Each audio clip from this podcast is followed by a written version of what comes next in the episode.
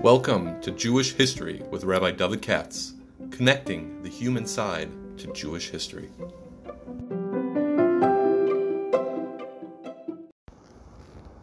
For sponsorship opportunities or to support this podcast, please visit our donate page at www.support.rabbidavidkatz.com.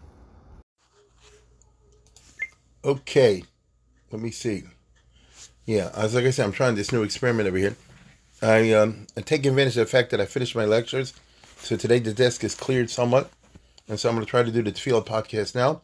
As always, sponsored generously by Mishpachas Stefanski, and it came to my mind, obviously, that today's is Baloscha this week, and that's by uh, by Ibn Saram by Yom Moshe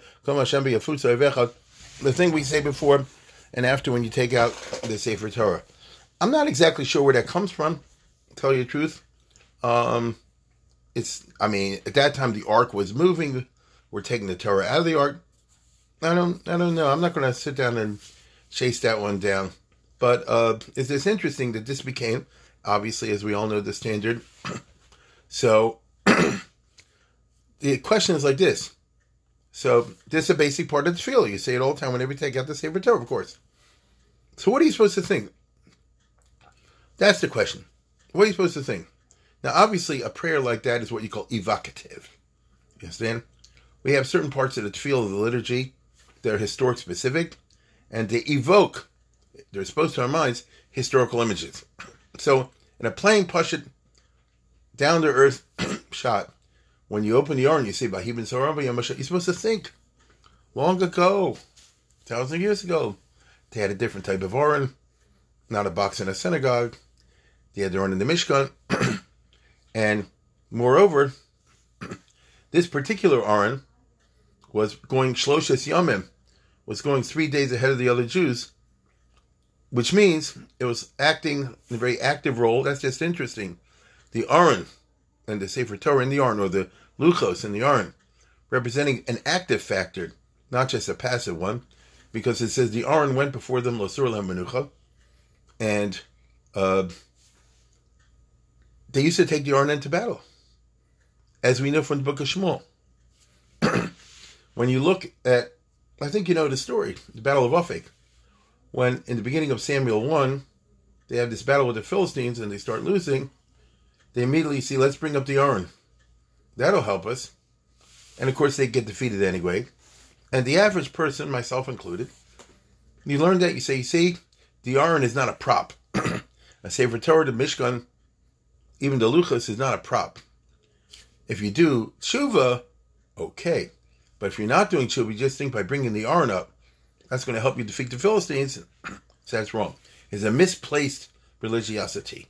You don't put it in things. Lo b'chayil uh, lo kach v'kim baruchi, as the Haftarah says. But on the other hand, and as a result, as you know, the Plishtim won the, war, the battle and they captured the Aron. However, I'm sure the Jews said like this: Moshe Rabbeinu did it. Vahi ben Saram vayom Moshe kuma anoi v'yafutzu oivecho v'yanusam esinecha v'panecha. What does that mean? Go forth, O Ark, and scatter your enemies. It sounds like he's referring to the Ark as Hashem. I mean, I know he's not exactly. Sounds like it. The Barbanel, by the way, did I quote it yesterday? says that people took that literally. That's one of the reasons he started being Masonanim. But you don't have to go with that shot. And anyway, it's not nogea to you and me for davening. I'm talking about tefillah today. Nobody's thinking the Aron is identical with God. But the idea that the Aron would go forth with them in battle and would scatter the enemies is a very powerful idea when we daven all the time, let's put it this way: the Jewish people got plenty of enemies. Israel, uh, actually, we got plenty of enemies in Lakewood, in Brooklyn, in um, Baltimore, and everywhere else. Just read every day the Yeshiva World. One of these things, all the attacks are increasing. V'yanusim esenecha mipanecha. Unfortunately, it's not poetry; it's very nogea. You see. so, at the playing level, you evoke that old memory. You view the Torah as being something powerful in the in the military physical sense. Um, we're taking it out of reading it, but you know, it's supposed to sort of transpose the idea. Do you understand what I'm saying? They took this ancient pasuk, which was talking about a very specific context. We're using it in the modern synagogues, even though it's not exactly in the same way, because we don't have the ark marching before us in some procession. At the time the pasuk was said in Parsha Baloscha, uh, it's actually sad to contemplate, and a thoughtful person, when they recite this every day on Monday, Thursday, on Shabbos, will have a certain semi-tragic attitude when you're reciting these psukim. I would suggest, if you under his, understand the historical circumstances of the first pasuk, when it was first said, I mean, and that's always my take. I'm very historically minded, and it's talking about the fact that the Jews just left Har Sinai. They're marching towards Eretz Yisrael. The Aron is preceding them. and the idea is that it will lead them into battle. And they will conquer the, the Kanani and Prezi and all that and take over Eretz Yisrael chick shop. Now, you and I know that a panic attack called the Meraglim never happened. So the Aron never did fulfill this um, tafkid. Because read the book of Yeshua, there's nothing in there about that. Uh, there's a whole story about marching around seven times around Jericho. There's some other battles they have over there that are detailed in the book of Yeshua. Nothing about the ark preceding the battle and zapping everybody like one of these H.G. Wells, you know, movies where you know eh, send out a death ray. Even though that's what Moshe was saying, uh, uh, which by the way could be possibly read. They'll so scare them they'll freak out and run away. You won't even have to have battle, which almost happened with the Plishtim in the Battle of Afik. You see where they said, "Uh oh, here comes the God of Israel, who uh, the, destroyed the Egyptians. We're up the creek." But then the Philistines rallied and won the battle anyway. So it's very evocative. Like, what am I supposed to think when I'm dominating over here? So one part is, of course, as I say, the tragedy that you know Let's put it this way: didn't have betacha, and therefore you paid the price. Could have gone into Israel pretty successfully. Aron would have nuked everybody, and you would have had an easy Eretz Israel. We didn't do that. Maybe you and I today, when we're davening and we take out the Sefer Torah, we shouldn't just treat it as a ceremonial object that you kiss, but realize it has awesome power. It could possibly, you know, destroy our enemies or something like that. It's a Sforno, by the way have my rusty trusty uh, Mikras Gedolas, and I just highlighted it. And the Sforno says, Luli Sholchem Meraglim Haychnotzen Bezilus Muhammad. That from this pasuk, Kum Hashem V'Yafutze Vechem Yinusim V'Nech Mikpanecha, which I tell you again, we recite all the time. In fact, we, we, we rattle it off. Uh, you were reminded of a time, Luli Sholchem Meraglim Haychnotzen Bezilus Muhammad. If they hadn't sent the Meraglim, the Aron would have taken care of the war for you, and they would have entered Israel, Zulas Milchama, without having to wage a war, because the Aron would have done all the work for them. Either the Aron would have killed them, or if you wish to be very exact, the Aron would have freaked them out and they would have run away, as, excuse me, as happened to the Gir, they say. You know, they weren't there. Tam Yoshua, they ran away. Shoyu Umos Borchin, Kazubas Achorish, because the guy would have run away. Okay?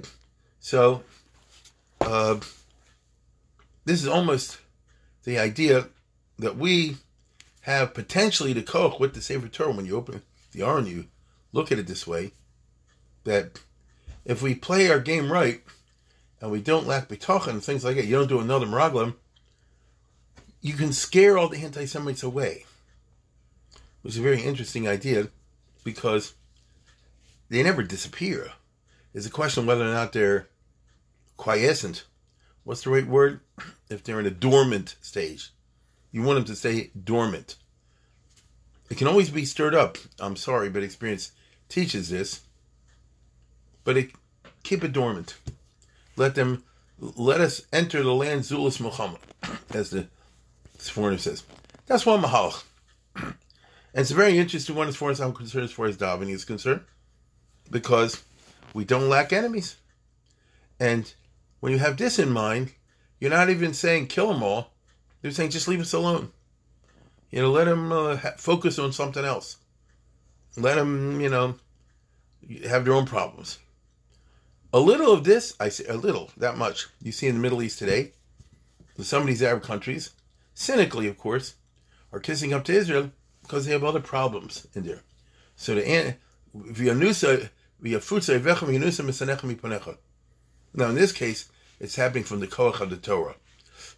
The original ark had this kind of kedusha and such scariness that you know it had that power.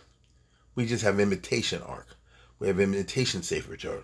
But the idea is to remember the original one, which is based, and then gives you a little more respect for the Sefer Torah. Uh, that's not the only Mahalach. You get what I'm saying? Notice if you look at the Mefarshim intelligently, in this week's Parsha, on the two psukim that we recite all the time, Vahibin Saron and the next one, Venucha Yomar, although that's harder to translate, and as we all know, we say it all the time. So um, the different Mahalics, the original uh, context behind it, is very, uh, in, at least to me, it, it seems very interesting. And a mature person will possibly think about this when they recite uh, these psukim, particularly this Shabbat, this week, when we're on Parsha Balos, at the time of the year when we're reading the Parsha of the week, these sorts of things, that should remind us of this. Uh, for example, uh, once again, the the uh, Rashi says it very nicely. Uh, the the Tanchuma. What does it mean when it says Kum Hashem b'yafusei vecha? So the ark was actually three days away from them. They weren't. It wasn't there at the time Moshe said this. It said the arm bris Hashem no seilif name. So Moshe was saying, far away, kum Hashem, meaning amod b'hamtein lanu mi'al rachi yoser. Don't go farther than three days ahead of us. Which means, knows I would say, if you think about that, and everybody thinks about Rashi, I mean, you know, it's not a distant mefarish. Uh, don't let the Torah get too far ahead of you. That's a very interesting idea. Uh, don't go for those parts that are more than three days away from you. Person has to have relationship with the Torah that's you're not at the same level as the Torah, but the other it's not so far away, lo be that you know it, that you don't even try. It's always three days ahead of you, meaning it's not that far ahead of you, but it's always ahead of you. It's always ahead of you. That's a very constructive attitude to have towards Torah in general, in my opinion. I think the Rambam would totally go with this. We're not dealing with, you know, the super mystical stuff, which is beyond the hasagas of people.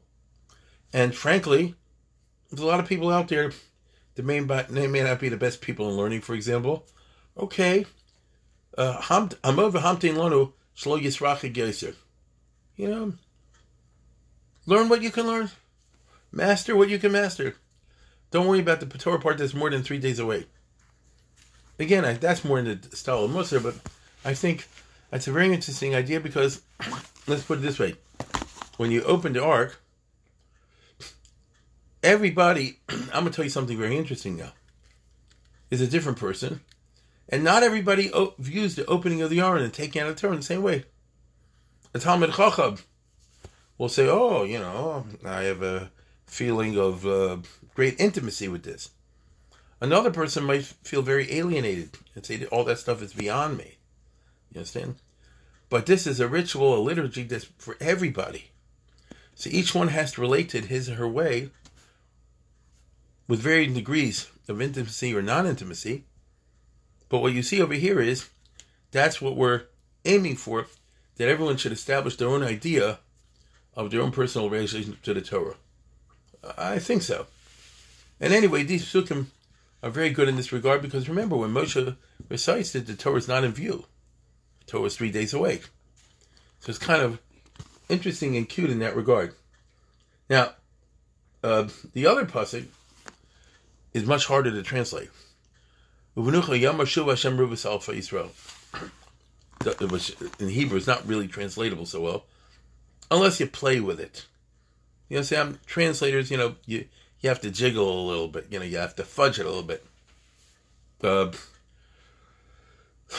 that's how it goes. uh, I was wondering, by the way, about this, and I pulled out my uh, rusty, trusty uh, Onkelos over here, the English one, and um, the Onkelos is also because he's very push-up shot oriented. He didn't want to do anything that would sound like uh, that you're uh, getting involved in anthropomorphisms in a bad way. That's a characteristic, as the Rambam tells us of, of the Marna the Marna book about Onkelos altogether, and he says, uh, Yomar, that's easy when the orange stopped. Uh, Shuva Hashem, Rivers Alpha Yisrael. I ask you to translate that. Shuva Hashem, Rivers Alpha Yisrael. Um, it's not translatable in regular English. I can translate Vayidaber Hashem Moshe more. I, you know, I can understand those words. Shuva Hashem, Rivers Alpha Yisrael. First of all, does Shuva mean uh, sit, return, rest? You'll find the different portions say all the above. And then what's River Alpha Yisrael? The masses of the Jewish people. So it's a poetry, get it? Uh, once you get poetry, especially Hebrew poetry, but even in English poetry, you play with the dictic rules. Play fast and loose with the dictic rules. That is what poetry is, or can be. Um, you understand, in regular prose, the rules of syntax and things like that. In poetry, is evocative. You understand? It's evocative. So the cutest one, uh, in my opinion, is David Ezra, which also is very no good to anybody in any shul that ever was. And that is, Ibn Ezra says, where is it here? That um, Kumash, uh, blah, blah, blah, here we go. What does it mean? Kumashem Ribabo Alpha Yisrael. Um, this is wonderful. Uh, Ibn Ezra with a fine sense of Hebrew, as always the case. Ribabos means many, like the tens of thousands, myriads, as they say in English. But it's also true. Um, Ribabos sounds like word arguments, riv. And so, Shuva Hashem Ribos Alpha Yisrael. Stop all the stupid quarrels that the Jews have with each other all the time. It requires divine intervention for that to happen. That's nothing but the truth. A person like that, any rabbi or anybody, a gabbai, he knows exactly what you're talking about. Shiva Hashem River Yisrael. Bring a little bit of nachas to the river of Yisrael, to the many arguments among the thousands of Israel. As the word he says like this: Moshe hispalo sheyoniach v'yashkit Hashem from the word sheket. V'yashkit Hashem call Yisrael bim heim rabim. So basically, uh, the Ibn Ezra not 100 percent clear, but to me that's clear. That's what he's talking about. And so when you open the arm, and when you take the arm back, Yomar, Shuv Hashem river Yisrael. So, a Bunch of them. let's have let's try to have a day today without all the quarrels and fights in Klal Yisrael, because that's what tears us apart. And we're so used to it, you and I would not even know what to do in a world where all Jews got together. I mean, it sounds funny to say so, it's what we call tragic comedy. You understand? Everybody's different. They're always fighting with each other. That's the norm. I turn on the morning to look in the, the news among the Jews. This one can I get this one, that one can I get that. That's the norm. I don't even have to recite all the differences of the different Jewish groups. And I'm even thinking of frum world. Then you throw in the non-frum world, it's ten times as much. You see, Shuva Hashem Riva Salf Israel. It's a good Ibn Ezra. It's a very good thought for a person to say on Monday, Thursday when you have your tefillin on. I'm serious. I'm not being funny. Shiv Hashem Israel.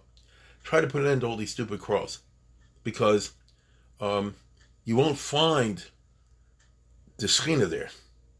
Right? Rashi very famously says it's a Chazal teaching that um, uh, what is it? Ein Hashchina Sharba Yisrael Pachas Mishnei Alofen. That Hashem uh, won't rest the Shechina if there's not thousands. He means if there are not thousands that are getting along. The Shekhinah is not going to be there if there's 100,000 Jews that are all fighting with each other. Well, you put together any 10,000 Jews, they're going to fight with each other. This one's going to want to do it this way, that was going to do it that way. It's who we are. And the uncle it says, again, with his fine uh, sense of language, Mishroi Amar, and when the Shekhinah rest, I mean, when the Arn rested, it said, Tuv Hashem, Shrei Biyakorach, but go rivers alpha Israel. Shrei be a korach. So let your glory reside. Eh, It's not exactly that way. I don't have the art, ArtScroll, Uncle. I don't know if they're up to uh, Bamidbar yet. And this is fine. Let your glory reside among the ten thousands of Israel. So, um, of course, Uncle want to say, Shuv Hashem, God should stop or move or add any anthropomorphism to the divine, because uncle is very strongly opposed to that, as we should be when we daven, although I've talked about that before. But as he says over here, uh, the Targumist feels uh, they were talking about the Shekhinah. Now remember, the Shekhinah is not Hashem. The Shekhinah, let me read this, that the Gemara and Saadia Gaon have Moshe request the return of the Shekhinah. Shuv Hashem, return. Hear what I'm saying? I'm talking to Hashem. I say, please God, make your Shekhinah return to the Jewish people. Uh, when the Targumist uses Shekhinah, he's talking about the feeling that people have of a divine presence. So Shekhinah is the people's feelings and not to God. And so this is really very nogea nowadays. We live in a very material, materialistic time. And I'm using the word materialist in the philosoph- philosophical sense. I'm talking about Gashmis. I'm talking about do you feel the only reality is a material reality? It's hard when you're a believer to fight against it. It's necessary to do so. But the weight of culture is towards a materialistic interpretation of reality. And people are asking here, Shuv Hashem, a river Alpha Yisrael, return of Shechina, meaning in the philosophical sense of the Onkelos and the Sadia, the feeling we have that Hashem is really there, we're asking Hashem to make it happen. Send your Shechina down to the rivers for Alpha. In other words, help people today believe. Now, from a strictly logical point of view, you might say it's silly, like Chazde makes this point, to ask God to make you believe. I mean, once you're talking to God, you already believe. Not exactly. Person can say, listen, I want to believe. And when I say, but not just lip service, I want to feel in the kishkas. You know, you got all this gashmias, all this materialism, all this too much TV, whatever you want to call it. It's not so easy. Help me get the feeling of the Shekhinah. Let- Get me get help me feel the reality of God's existence, God's presence. So that's not contradictory. You say intellectually I feel one thing, but emotionally I don't. So I'm asking my intellectual thing to pray that I should feel it emotionally as well. makes perfectly good sense to me. Uh, now I just laid out two or three of many, many possibilities of what it is when you say Vayibin Saharonim, when you say V'nuchu Yomer. And we're not totally finished yet. You know, there are other interpretations of, especially Shuv Hashem Rivers Alpha Yisrael. I just for the heck it looked at the Steinsaltz was it or something, and he said, "Repose, O Lord, among the myriads." So Shuv Hashem Besoch Rivers Alpha Yisrael, according to that. And I forget who he quotes, you know, the source for that, which also is true. But the general idea is that either refers to quarrels, it refers to having hamonam biyachad, or you're asking the feeling, the emotion of the presence of God should be among masses of people, and not just for Yichidi school. Uh, all those are in okay. And I bet you most people when they see Vahiba Ben Soram don't even think of Parsha Beloscha. Otherwise, they see all the problems with the syntax and all the rest of it. Uh, and I'm simply suggesting, if you're interested in anything all I'm saying today, why don't you take a look at some of the other Mefarshim uh, on the Parsha? I mean, on these two psukim. It's only two, grand total two psukim. As you know, they're surrounded by these inverted norms, but I'm not getting to that. That's not nogea to us. I'm talking more about the tefillah side of it.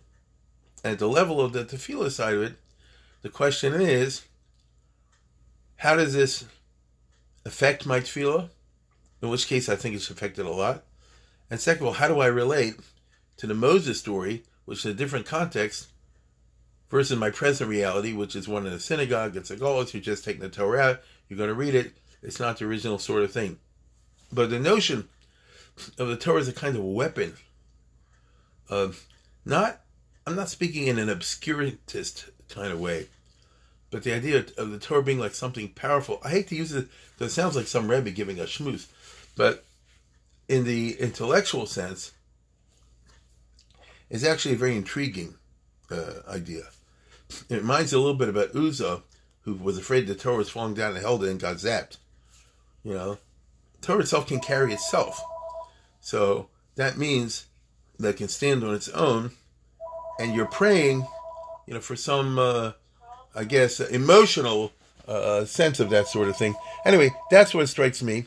And uh, once again, I want to thank Mishpachas Stefanski. It is a very interesting week to look at this in terms of the Parsha. And uh, I suggest everybody do so if you're interested in this sort of thing. With that, I wish you uh, good Shabbos. And once again, I want to thank Mishpachas Stefanski as always. And uh, I'll see you.